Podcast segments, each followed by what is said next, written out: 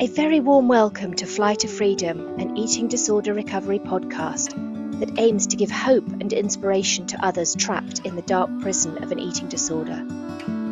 To reach out and take steps to recover and fly to freedom and peace. I'm Julia Trehane, your host, an eating disorder recovery coach who is now living in freedom after 40 years of anorexia, orthorexia, and exercise addiction. My mission is to give love and support to anyone who feels ready to start their recovery journey. I hope you enjoy this podcast. I'm very grateful to you for being here. Please like, follow, and rate it to enable me to reach others who need help. Right, let's get on with today's episode. Hello, and welcome to another episode of Fly to Freedom.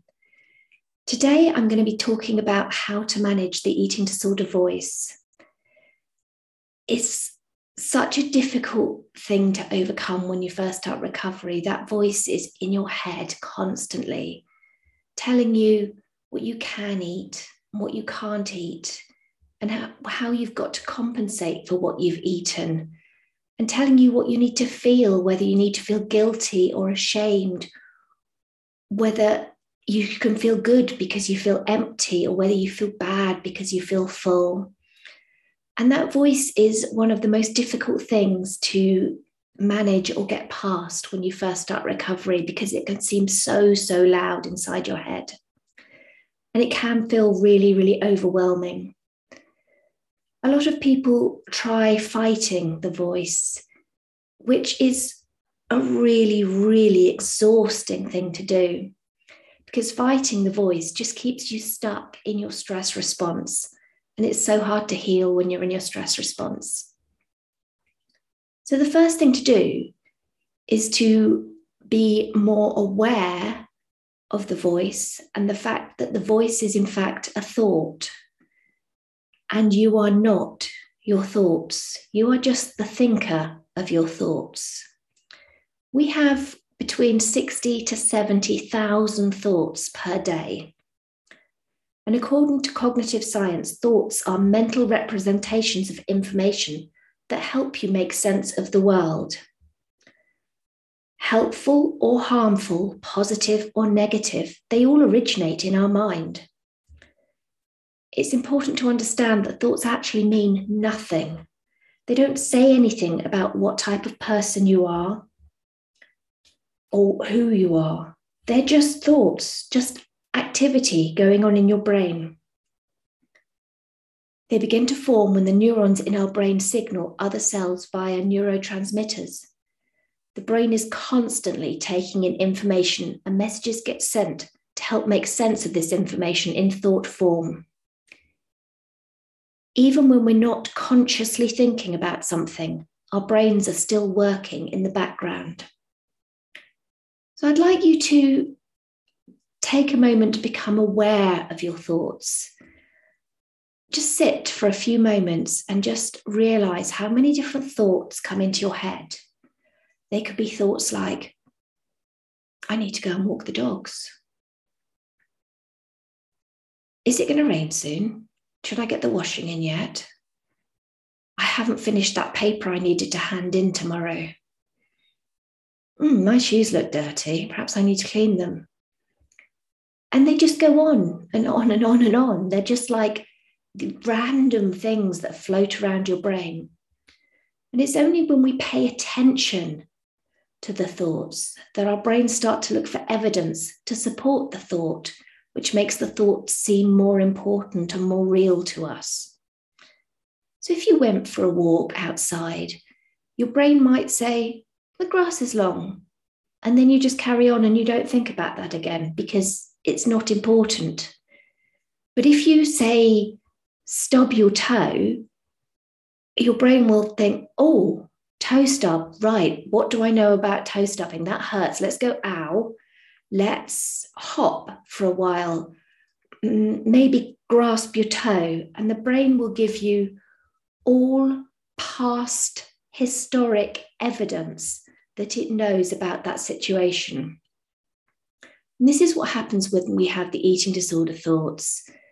because we have been living in the eating disorder and have followed pathways for all these different foods, and they are pathways that we have learned through childhood conditioning and diet culture and the beauty industry and just the whole world around us leads us to believe that so many things are not good for us and that we have to be as healthy as possible.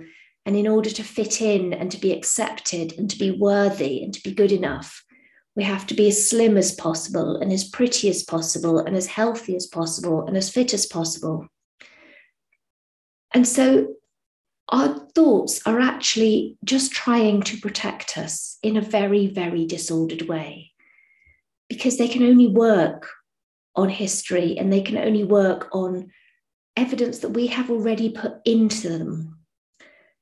So, being aware that the brain is just trying to protect us and they are just thoughts, and we are not our thoughts, we are just the thinker of our thoughts.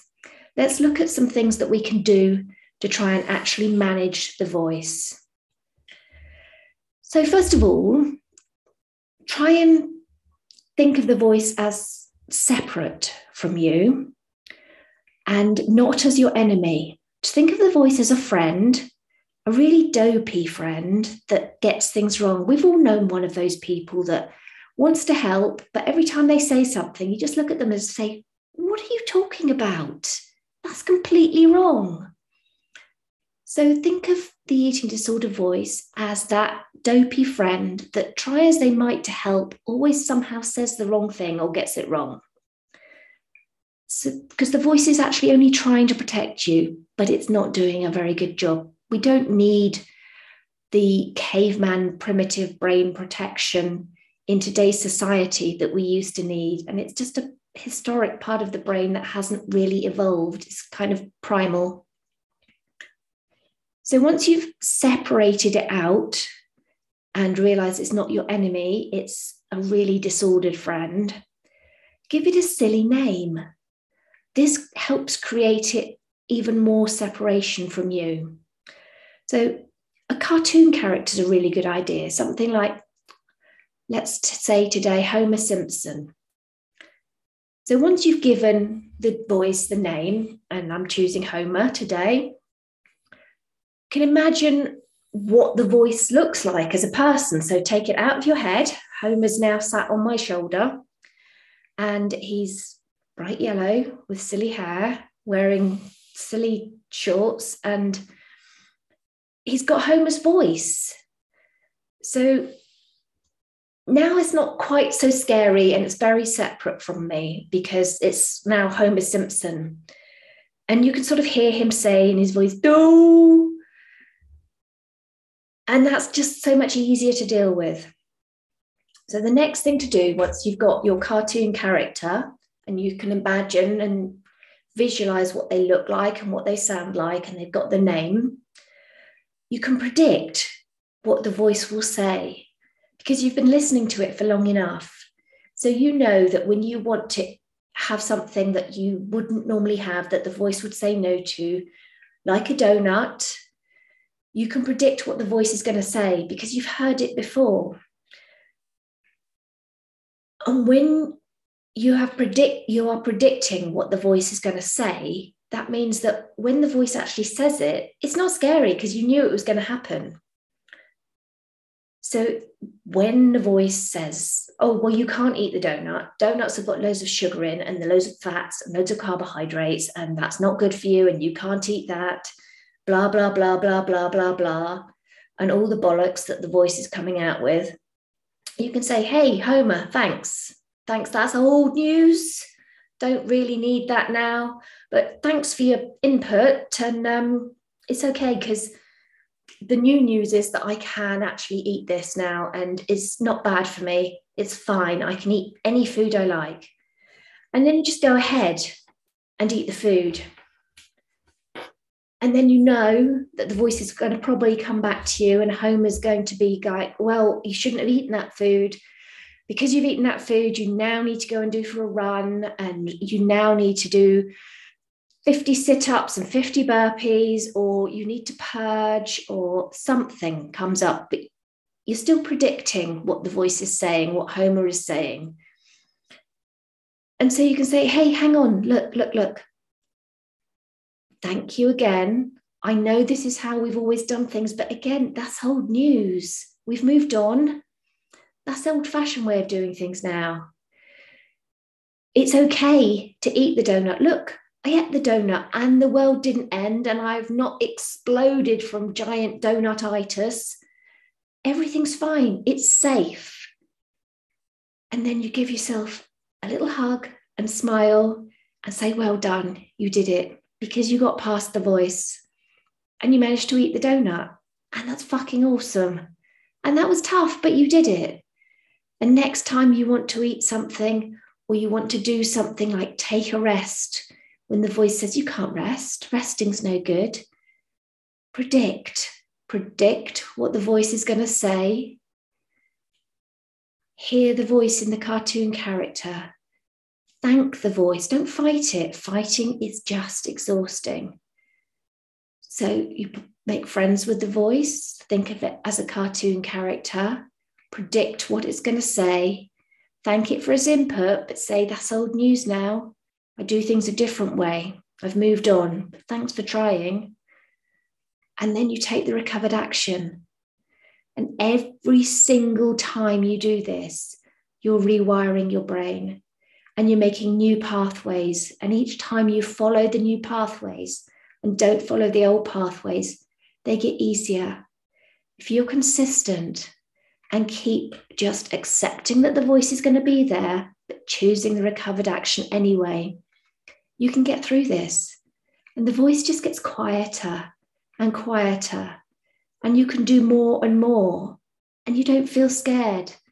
And if every single time you do something that you wouldn't previously have done, that would have scared you, that goes against one of your rules, if you say to yourself, Well done, that was awesome, you did it, and congratulate yourself and celebrate your win, give yourself a hug, then you just feel better and better.